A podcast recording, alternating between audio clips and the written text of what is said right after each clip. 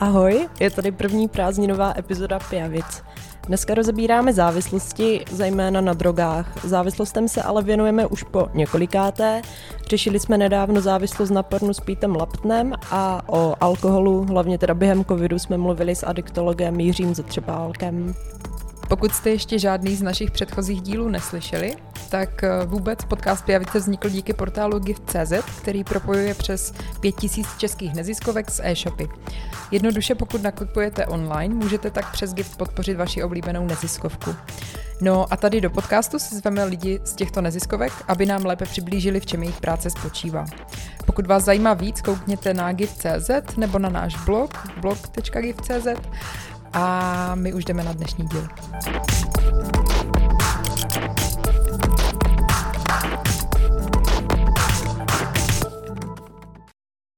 30 let. Tak dlouho už fungují podané ruce. Z původně neformální skupiny několika lidí se stala jedna z největších neziskových organizací v České republice s desítkami odborných center. Pomáhá lidem závislým na drogách, ale taky na alkoholu nebo hazardním hraní.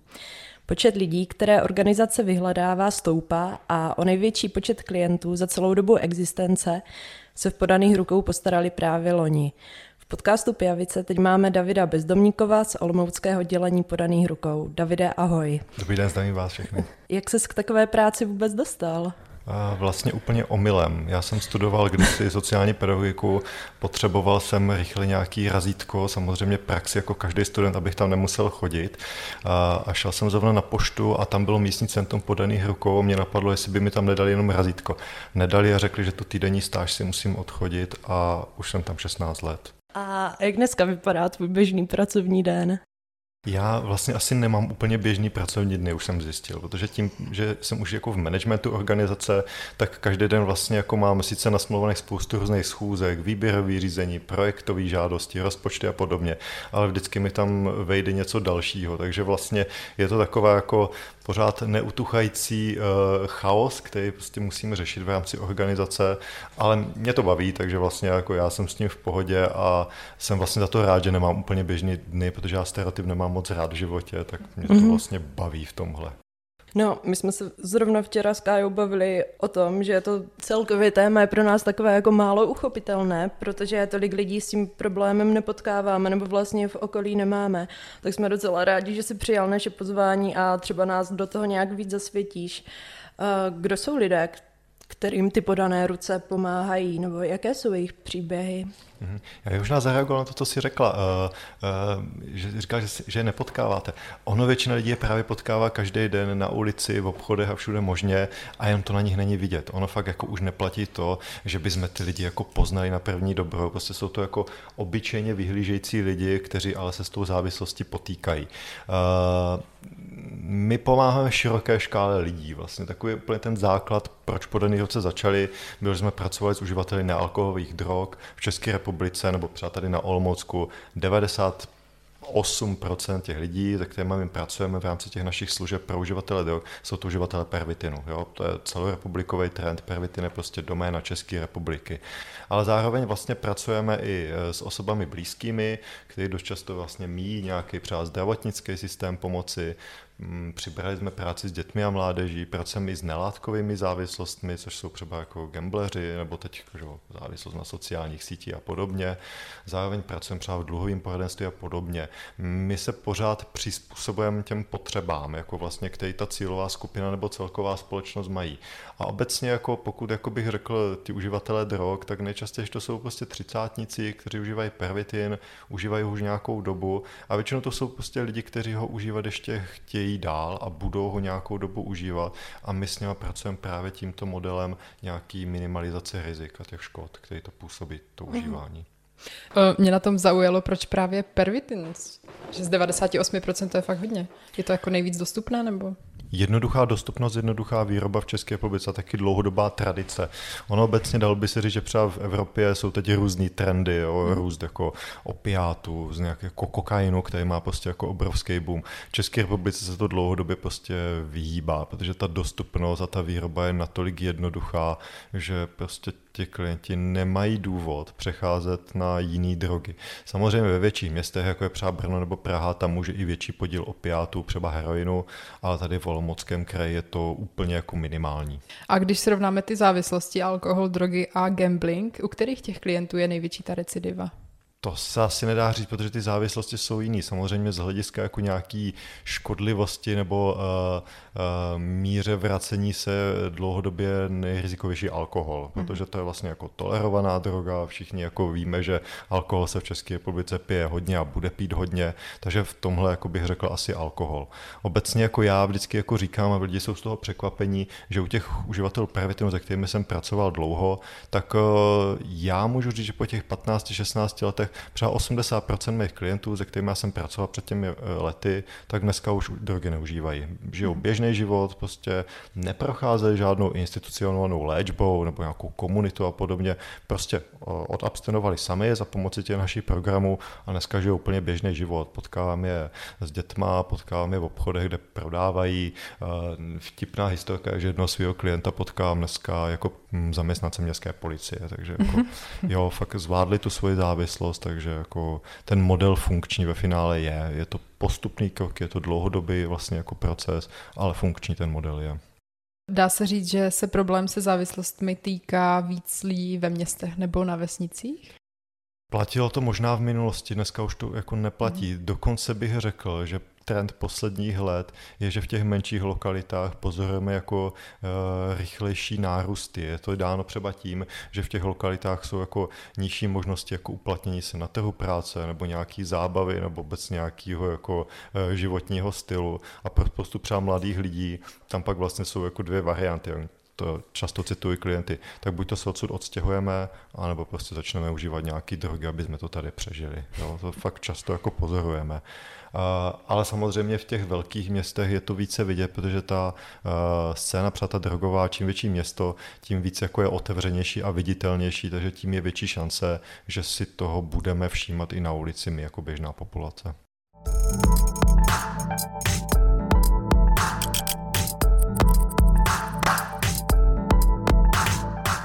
My už jsme říkali v úvodu, že organizace Podané ruce se loni postarala o největší počet klientů za celou dobu existence.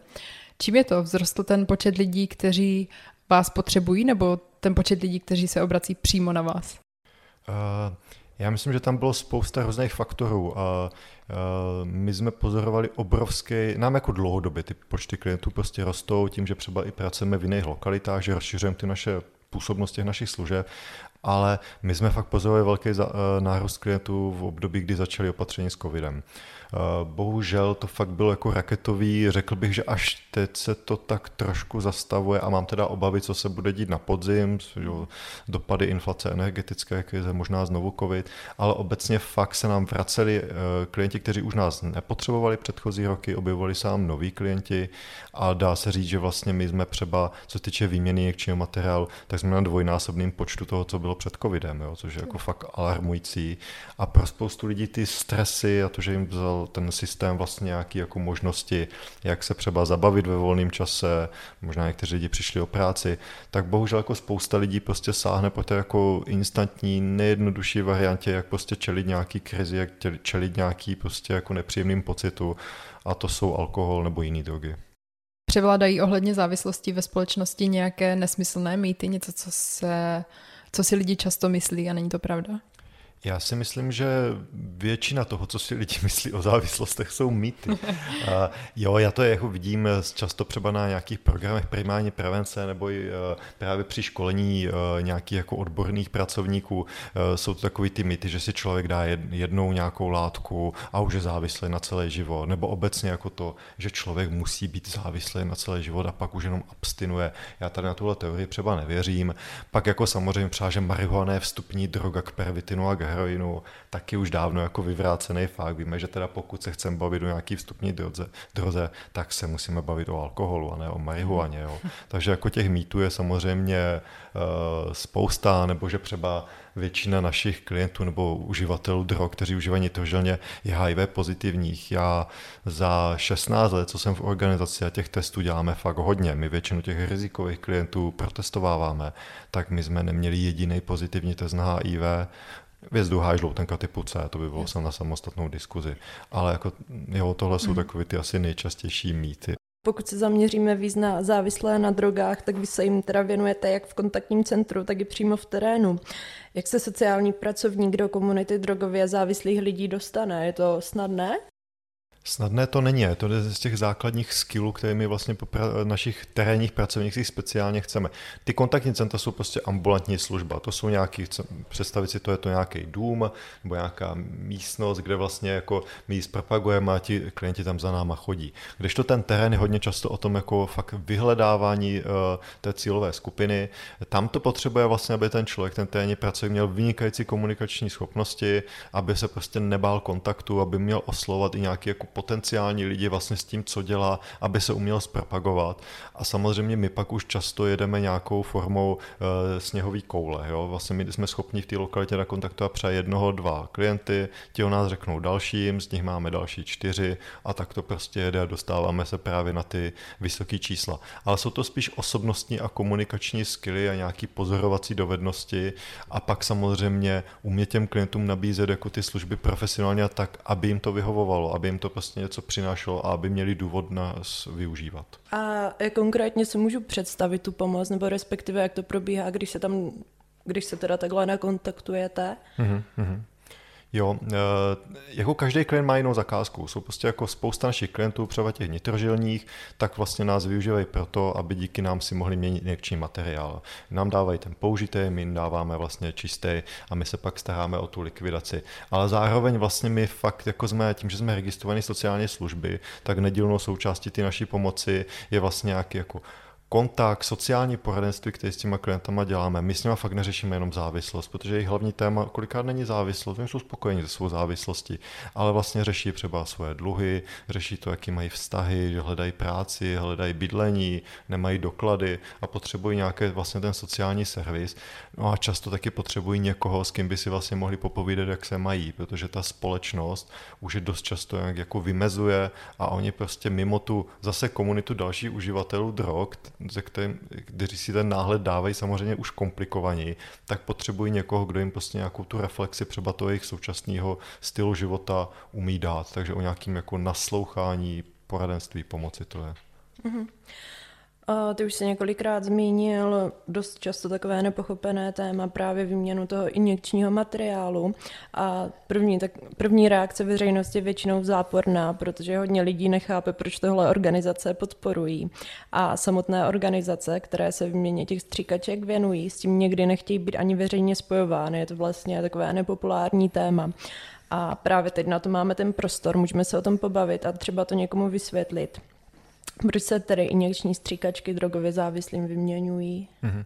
Já si myslím, že my s tím chceme být veřejně spoko- spojováni, protože víme, že to je prostě potřebný model. Proč to děláme? Eh, tam je potřeba si říct, že my opravdu pracujeme s klientama, kteří drogy užívají, budou je užívat dál, ať už tam s námi v kontaktu budou nebo ne. My vlastně nepracujeme, my ty klienty aktuál, nebo aktuálně nevedeme k tomu, že mají abstinovat nebo že mají do léčby. Kdyby jsme ty klienty k tomu tlačili, tak s náma přeruší kontakt. To je, není jejich zakázka. My pracujeme metodou minimalizace rizik. My prostě respektujeme to, že ti klienti ty drogy užívají momentálně a my se snažíme motivovat k tomu, aby užívali méně destruktivně nebo více bezpečně. Jo. Neexistuje nějaký bezpečný způsob užívání drog, ale existuje nějaké jako techniky, které vám vedou k tomu, že to užívání není tak destruktivní. Ta výměna toho injekčního materiálu je jedním z nich. No vlastně, kdyby ty stříkačky jsme neměnili, tak rozhodně mýtus, zase další. Uh, spousta lidí si myslí, že kdybychom to nedělali, tak ti lidi ty drogy neberou. To, to, oni by prostě používali ty stříkačky opakovaně, sdíleli mezi sebou, takže vlastně ty efekty by byly, uh, že uh, by vlastně ti klienti měli výrazně poničený víc tělo. Ono obecně třeba, když se podíváme na mikroskopem na tu jehlu po jednom použití, tak ona už je nepoužitelná na, na druhý způsob aplikace. Nedej bože třeba jako na pět jako různých jako aplikací, jo, to už pak jako fakt ten hrod je totálně stupený. Takže vlastně jako vede to k tomu, že ti klienti díky té výměně nemají takový destrukce na tom tělu a samozřejmě to, o čem jsem už tady mluvil, je to výrazná prevence toho, aby se nám prostě nešířily pohlavní choroby. Jo. A jako ukázka, spousta okolních států tuhle politiku výměny či materiálu harm reductionu vůbec nepodporuje. No a mají tam obrovskou promořenost třeba HIV, žloutenkama typu C, mají tam obrovský počet předávkování. Jako ono vlastně, nutno říct, jako v České republice se tohle neděje. My díky tomu modelu, který je trošku jako unikátní, a z mého pohledu velmi funkční, tak eh, tohle vlastně docílujeme. No a zároveň to si málo lidí uvědomuje, že tady tímhle modelem výměnu injekčních stříkaček vlastně chráníme celou společnost. Jo? Že tím, že vlastně jako fakt výrazně, výrazně minimalizujeme ten podíl těch eh, infekčních nemocí, tak se to vlastně nešíří ani mezi jako běžnou společnost. A jako zase mýtus, že uh, naši klienti a klientky, uživatelé drog, mají třeba sexuální styk pouze mezi sebou a nemají ho prostě s běžnou populací to je jako taky mýtus a obecně platí, že většina těchto nemocí se opravdu v dnešní době už nešíří právě jako sdílením měkčních stříkaček, ale právě sexuálním přenosem. Takže vlastně chráníme tím i celkou veřejnost, což je také ten model veřejného zdraví. Uh-huh. A vyměňujete uh, jenom ty stříkačky nebo i nějaký jiný materiál? Uh-huh. Ono to je jako celá široká nabídka vlastně toho, co my nabízíme těm klientům. Vlastně součástí toho balíčku, když jste to v nějakých balíčcích, tak je vlastně několik jehel, je tam vlastně i e, voda na ředění prostě ty e, drogy, které užívají. Zase jde o to prostě minimalizace rizik, aby si to prostě naředili třeba v bublinkové vodě, která by byla fakt riziková, nebo vodou z kaluže a podobně.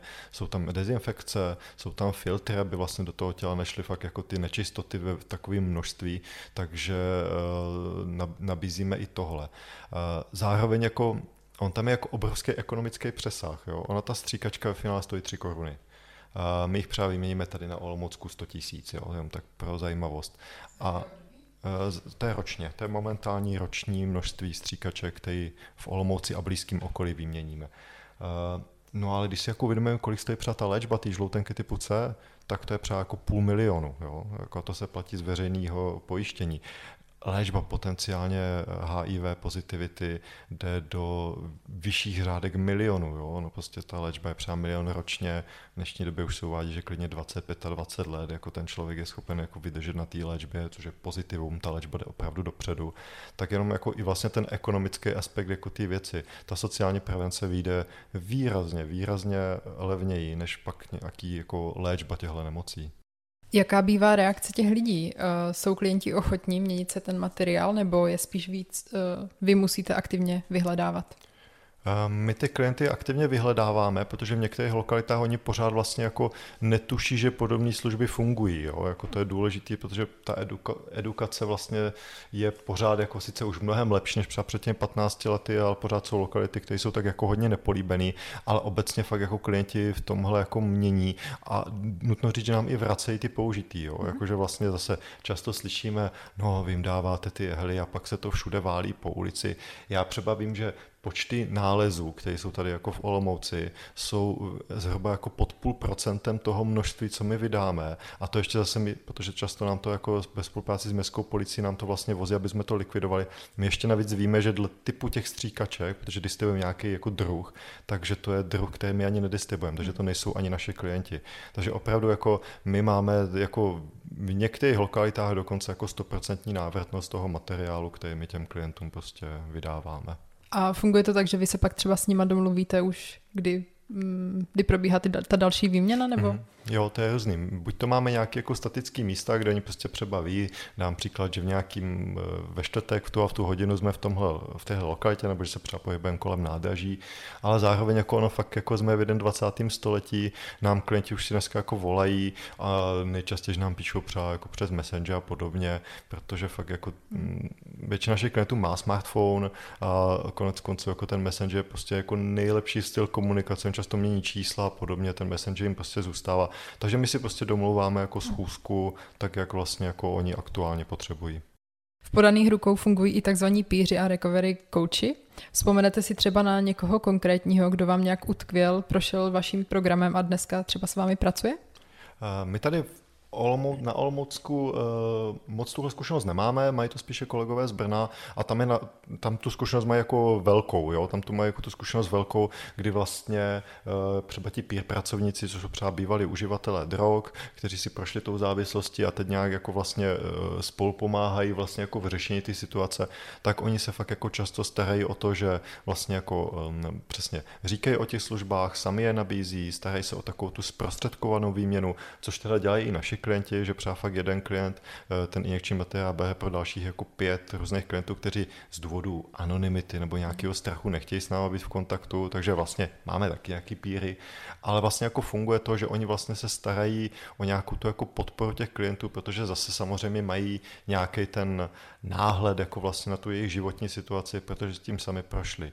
Tady bych možná jen dodal, že tak jeden z mýtů je, že většina jako pra- lidí z veřejnosti si myslí, že my všichni jsme si prošli drogovou závislosti, co pracujeme s touhle cílovou skupinou, což teda u mě eh, neplatí vůbec, protože já jsem naprosto netknutý závislost, jo, ale jako není to tak pravidlem samozřejmě naší organizace. Není to kvalifikace, kterou byste museli na výběrovém pohovoru prokázat. A Naopak je to už model, který třeba byl v 90. letech a už se od něho jako ustupuje, mm-hmm. že by museli ti bývalí uživatelé, že by měli být nejlepší pracovníci. To není žádná jako přednost ani nevýhoda.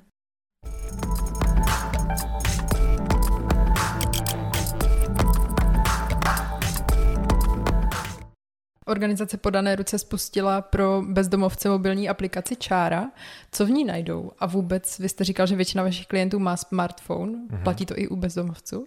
Překvapivě to platí. Jako fakt no, smartfony už jsou takové, dneska ho má fakt jako kde kdo. Konec mm-hmm. konců, pokud bychom se bavili o závislostech, tak bychom museli přirozeně přejít na tohle téma smartphonu a podobně a sociálních sítí. Uh, ta aplikace Čára vlastně vznikla tady z téhle premisy, že oni vlastně ty smartfony mají, ale zároveň ty informace hledají velmi komplikovaně, protože některé informace třeba o sociálních službách jsou velmi často schovaný na tom internetu a oni je nenajdou.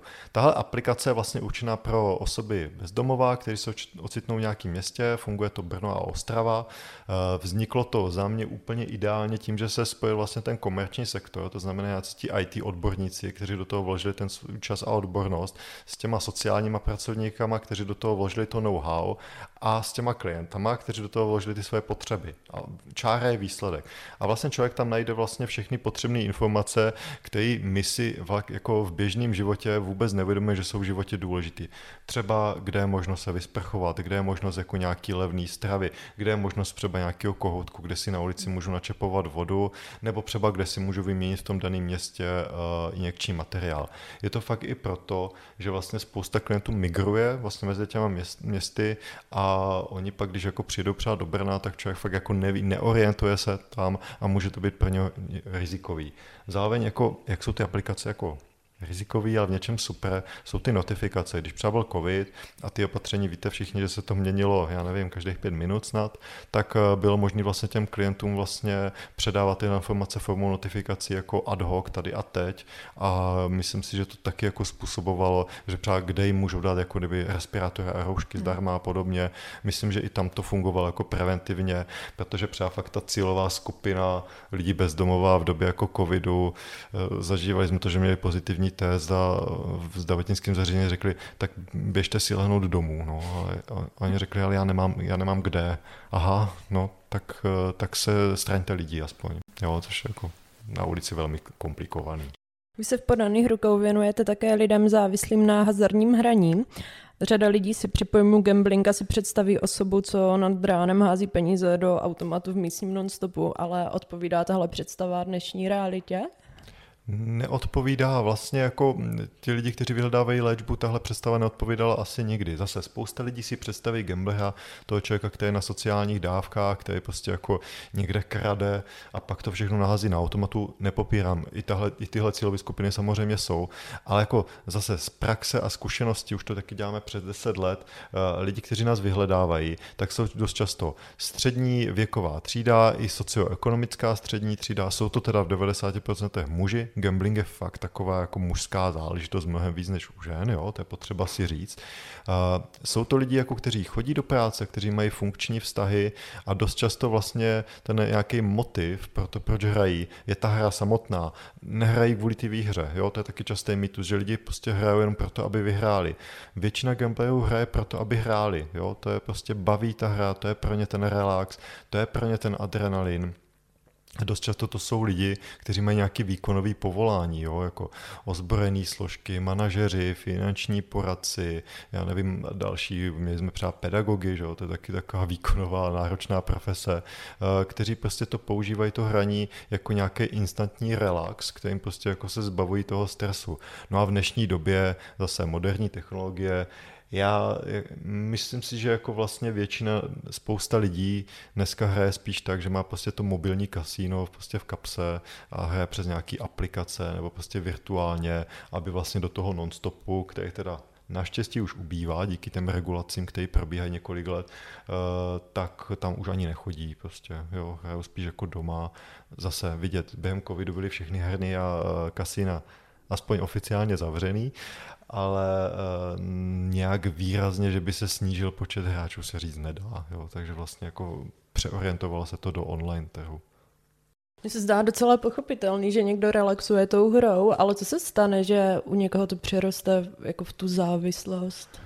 No ono to je tak jak s různýma dalšíma činnostmi, jako řekl bych skoro s jídlem roste chuť, že jo. Uh, spousta hráčů prostě z začátku hraje za nějakou částku, mají to pod kontrolou, klidně to jsou třeba tři, čtyři roky, prostě kdy hrají kontrolovaně, je to pro ně koníček, investují si do toho částky, které jako prostě uh, můžou investovat, jenže pak tam jako dost často třeba a dost často ta motivačním prvkem právě nějaká vyšší výhra, vlastně jako ta vidina toho, nebo ten zážitek z té výhry, který je velmi, velmi intenzivní, tak to prostě chtějí zažívat jako kdyby častěji. A díky tomu, že to chtějí zažívat častěji, tak do té hry musí vkládat víc času a tím pádem i více financí a tím pádem vlastně jako se to vymyká té kontrole.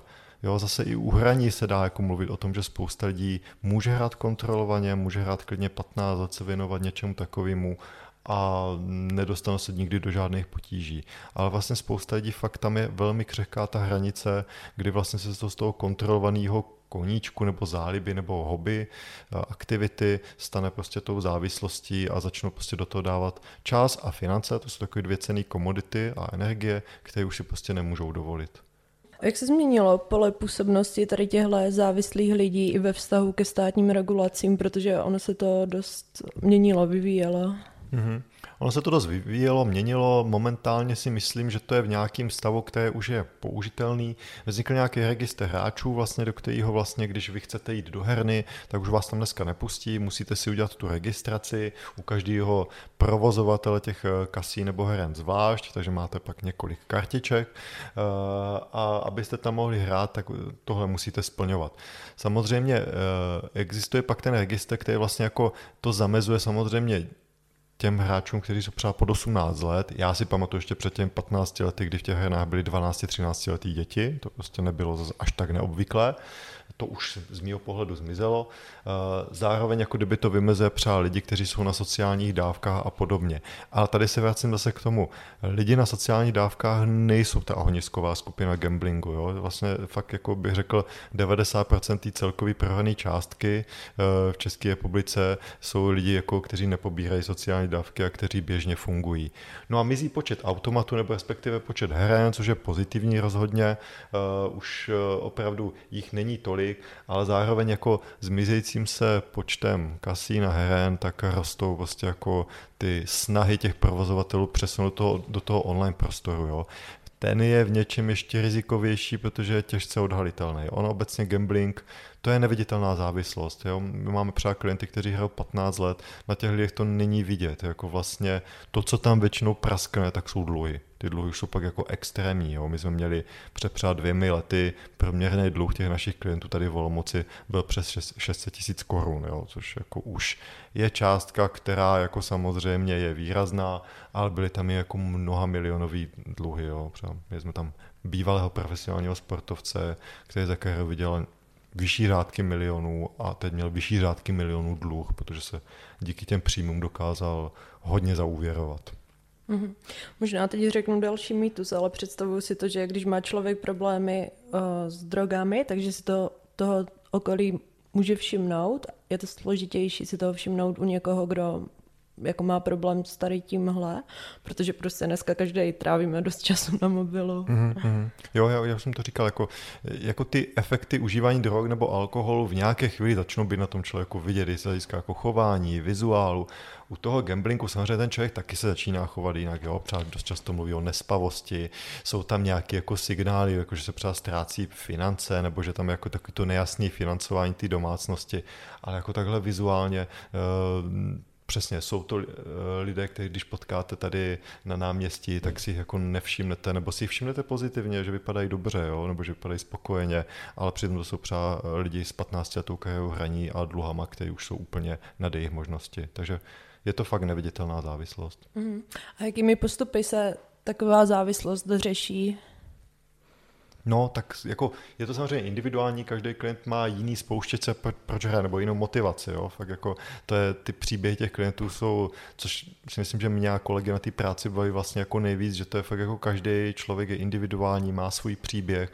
Uh, my obecně uh, nějaké jako dvě nohy, my vlastně jako mapujeme vlastně to hraní, hodně mapujeme ty spouštěče, fakt jako u hraní to jsou fakt hodně o tom uh, umět si připustit, co mi spouští ty chutě hrát a jak vlastně ty chutě mám s tím způsobem zvládat a zároveň uh, je to i nějaký jako uh, pohledu jako na to, jak ten člověk má nastavený vztahy, jak pracuje s vlastní energií, uh, jak vlastně jako nahradí tu činnost, jo, pak dál. Ono jako fakt, když tou hrou trávíte třeba 3-4 hodiny denně, teď byste měla přestat hrát, tak eh, je to takový, co jako budu dělat s tím volným časem, že jo? Ten tam nakonec, takže bych to měl nějak jako nahradit, jo? A samozřejmě to i s tím dlouhým poradenstvím, protože fakt jako oni, ti klienti pak jako, když mají fakt ty splátky vyšší, než je třeba už jejich příjem, jako díky nějakým nebankovním půjčkám a podobně, tak je to i o tom třeba fakt jako je províst třeba i klidně tím procesem ty insolvence, který teda jako, to je fakt jako zvláštní třeba u hráčů, jak se vlastně jako insolvence, tak jako spousta mýtů, tak někdo si naseká dluhy a pak zaplatí třetinu, je čistý. My máme zkušenost, že ti hráči dost často zaplatí úplně všechno a je prostě pro ně jako vozovka léčebný a, nebo nějaký jako uklidňující to, že vlastně tím, že vstoupí do insolvence, tak na ně přestanou v tu chvíli tlačit ti exekutoři a ti věřitelé. Oni se v klidu stabilizují, stabilizují si třeba i to hraní, začnou se věnovat těm dluhům, mají víc energie a začnou to prostě splácet. Nehledě na to, že jim teda nenabíhají už jako ty šílený penále. Jo. Já jsem zažil klienta, který měl prostě jako uh, denní úrok uh, 20 tisíc korun jako od lichváře, tak jako tam opravdu už jako není moc, jak to řešit. Že jo? A řešíte tento typ závislostí také u dětí nebo u mladých dospělých?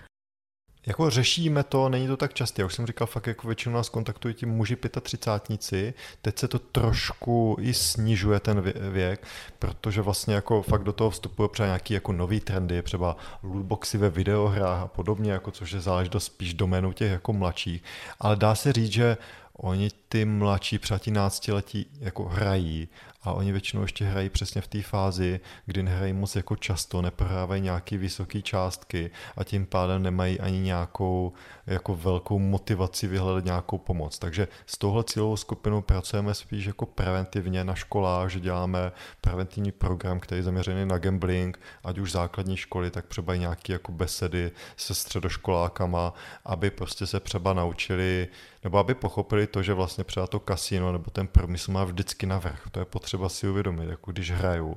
Vždycky jsem v nevýhodě oproti kasinu, vždycky. Minimálně je to 51 ku 49. To je nejlepší procentuální šance, kterou vůči kasinu nebo prostě hazardním promyslu můžu udělat.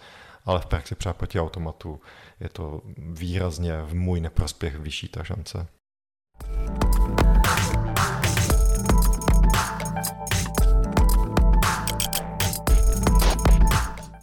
Probrali jsme drogy, závislost na hazardním hraní a teďka závislost, která je možná nejvíc rozšířenou a rozhodně nejvíc tolerovanou společností, závislost na alkoholu. V Brně funguje takzvané mokré centrum pro lidi se závislostí na alkoholu a vy o jeho spuštění usilujete i v Olomouci a v Zlíně. Proč? Jakým způsobem funguje? Momentálně spíše v Olomouce je to běh na dlouhou tráť. Eh, jak funguje? Ono to centrum, důležité si říct, jak vzniklo. Vzniklo zase během covidu, takže jako i k něčemu, která covid byl pozitivní, že umožnil nějakou akceleraci vzniku tohoto centra, který už se jako pracoval na něm dlouhodobě, protože v tu dobu se zavřelo spousta sociálních služeb, jo, což byl prostě z mého pohledu jako velký nonsens, kdy vlastně jako lidi třeba bezdomová nebo prostě na ulici, tak najednou si jim zavřeli služby a co s nima. Takže to vzniklo de facto, jak se říká, na koleně za pomoc nějakého jako našeho managementu a politické podpory ze strany města Brna. Eh, jak funguje? Je to podobný centrum, jak je tady to kontaktní centrum pro uživatele drog, tak je to vlastně místo, kde ti klienti můžou vlastně jako takzvaně pobít, jsou tam sociální pracovníci, kteří si prostě řeší ty jejich zakázky, eh, super, že tam byla spolupráce i s mladými mediky, protože tahle klientela má prostě spoustu různých jako zdravotních obtíží, zranění a podobně, různých úrazů, pádu a podobně, tak je možnost nějakého jako kdyby ošetření a zároveň jako to je důležitý. Na tuhle cílovou skupinu, která třeba potkáváme tady v Olomouci na náměstí, se dost často nahlíží jako na lidi, kteří jsou bezdomova. Jo? A že vlastně hlavně, aby měli ten domov, ale důležité je věnovat se tomu, že oni jsou prostě závislí na alkoholu. A tam jako neplatí, že nejdřív jako se člověk dostane na ulici a pak alkohol nebo naopak. To je prostě u každého klienta jiný. A právě proto vlastně je potřeba se tam věnovat i ty vlastně závislostní nebo chceme adiktologické jako části. No a jedna z těch věcí u těch jako fakt notorických, prostě jako fakt excesivních prostě uživatelů alkoholu. A je potřeba si říct, to jsou třeba uživatel alkoholu, kteří pijou klidně 3, 4, 5 nebo taky 6 litrů vína denně, jo, což jako už si jako uvědomíme, že to už jsou jako fakt jako obrovské množství, tak vlastně nějaký jako regulovaný pití, to znamená, že vlastně v tom centru s nějakou spoluúčastí samozřejmě klienta je tomu klientovi ten alkohol v nějakých malých eh, dávkách vydáván v průběhu toho dne, tak vede vlastně tomu, že nějaký jako regulace, že ten klient si prostě začíná jako uvědomovat vlastně jako, že to nemá být jako v jeden okamžik do sebe otočit třeba litr toho vína, ale vlastně jak to jako dávkovat a díky tomu mu to pak za A umožňuje mít to víc pod kontrolou a možná jako postupně jako snižovat ty dávky, že? to známe třeba ze substituce třeba na heroinu a opiátech a zároveň ten člověk tam tráví ten čas a v tom prostě mezičase tak eh, je možnost s ním prostě pracovat a posunovat ho právě už pak v těch dalších oblastech, jo? to je třeba to bydlení, že jo? No, jako na ulici opravdu fakt jako ten alkohol je kolikrát jako jedna z mála variant, jak vlastně člověk tam nějak jako může přežít, jo? Dost často, tady se vrátím k pervitinu, třeba v zimních měsících spousta lidí, kteří jsou na ulici, prostě pervitin užívají proto, aby prostě nemuseli spát, aby neumrzli. To je prostě jako hmm. jenom uh, půd sebe záchovy pro ty lidi. Jo. Takže vlastně jako o tomhle se my samozřejmě snažíme. Zase není to jako jenom nějaký náš výmysl. V zahraničí už tyhle centra podobně jako fungují, mají nějakou historii, mají nějakou efektivitu. Byl jsem třeba ve Vídni jako vlastně na stáži, kde kousek od Prátru tohle zařízení prostě mají, platí si to Vídeň a, a jsou s tím neuvěřitelně spokojení. Ona pak mimochodem e, jako klesají jako další jako nějaký patologický jevy vandalismus, taková ta drobná kriminalita, nějaký jako třeba agresivní útoky. Lidi už okamžitě začínají veřejnost říkat, že mají jako větší pocit jako bezpečí v těch ulicích, je to tam čistější a podobně, ale je tam potřeba spolupracovat se všema těma složkama. A třeba v tom Brně nebo v té Vídni, tam si to pochvalují, jak záchranné služby, méně častěji výjíždí prostě na nějaké jako výjezdy, Policie si to začíná pochvalovat, prostě taky méně výjezdů, méně kriminality a i ta veřejnost. A zároveň teda potom, já nevím, už dvouletým působení vidíme, že vlastně i ti klienti se posunou. A to je to hlavní, proto, proto to děláme my. Ale je to samozřejmě náročný. Personálně, anebo třeba najít vhodné prostory a vlastně i to, aby vlastně nevznikaly třeba petice jako lidí, kteří vlastně něco podobného jako nechtějí, jo. Ale je to podle mě nevyhnutelný fakt. My jsme na ten alkohol trošku rezignovali. Jo? My tady máme celkem zajímavou síť pro uživatele drog, jako to, to, to celkem funguje pěkně, a takovou tu nízkoprahovou pro uživatele alkoholu, kde by prostě oni mohli podobně fungovat, prostě nemáme. Máme tady jako léčbu, může to jako fakt třeba do léčebny a podobně. Zase spousta těch lidí pije alkohol, bude ho pít, oni nechtějí přestat nebo neumí přestat teď momentálně. Takže potřeba jako vlastně se nad tím zamyslet a budovat tuhle síť, protože těch lidí je spousta jsou to často lidi, kteří už jako jsou vyššího věku, jsou to třeba 50 letí jako uh, lidé, kteří ale jako pokud vlastně nějak s nimi nezačneme smysluplně pracovat třeba touhle formou, tak prostě se bohužel dopracujeme k tomu, že budou prostě umírat na ulici, což si myslím, že je alarmující a nemyslím si, že by tohle někdo mohl chtít schvalovat, aby jsme takhle vlastně se k lidem chovali. Mm. Podle Evropské školní studie o alkoholu patří české děti a mládež k největším konzumentům v Evropské unii. Je to tím, že česká společnost je tolerantnější k užívání alkoholu třeba i už před 18. rokem? Asi to může, těch teorií je samozřejmě jako spousta. My jsme fakt jako velmi tolerantní národ k pití alkoholu. Zároveň jsme jako celkem otevřený národ, takže u nás se ta mládež jako k tomu nemá moc jako strach přiznávat. Jo? To si myslím, že jako e, ty čísla někde můžou být jako zkreslený, kde to je víc jako tabuizovaný ten alkohol. A u nás to má vlastně jako fakt tu tradici, zase jako uh, tu statistiku teď nevím přesně, ale myslím si, že skoro všichni u nás mají zkušenost před 18. rokem života prostě nějakou s alkoholem. Většinou ty děti už to mají prostě v nějakých klidně 6-7 letech, většinou v rodinném prostředí, v nějakým většinou nejčastějším jako prostředí nějaký rodinný oslavy, takže je to ještě spojené s tím pozitivním zážitkem a je to takový to pojď ochutnat a podobně, jo, takže tam vlastně jako začíná nějaký ten vstup jako do toho a nevnímáme to jako něco rizikového, jako už ve společnosti, jo, tím, že tu spotřebu máme jako tak uh, vysokou. Takže asi je to tady tímhle, že prostě fakt eh, dlouhodobá tradice a výrazná tolerance a možná tím prostě přivíráme oči, že jako se snažíme díky tomu, že nás z toho národa tolik pije, že si říkáme, vlastně to přece není takový problém. A já neříkám, že pití alkoholu je problém, jo. Je, problémový je nadměrný pití alkoholu, ne nějaký jako běžný. To asi prostě patří i k tomu experimentu, dospívání, anebo i k nějakým běžnému způsobu života. A myslíte, že je vůbec možné, že budeme někdy jako společnost považovat alkohol také za drogu, nebo že v tom budeme míň benevolentní, nebo ta tradice se prostě ponese?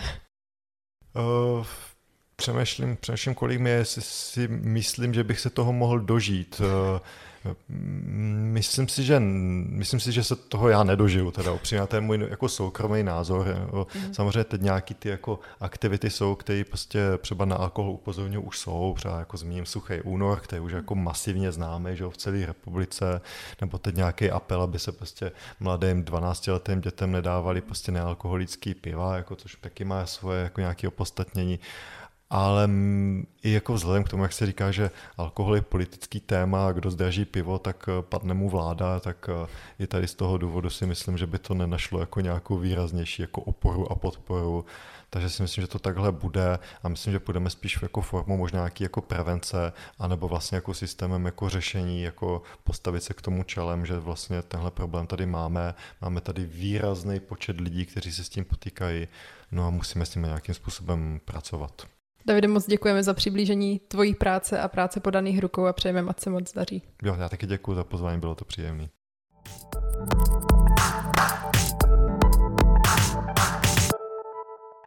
My se budeme těšit zase za dva týdny. Užijte si léto, prázdniny a buďte na sebe opatrní.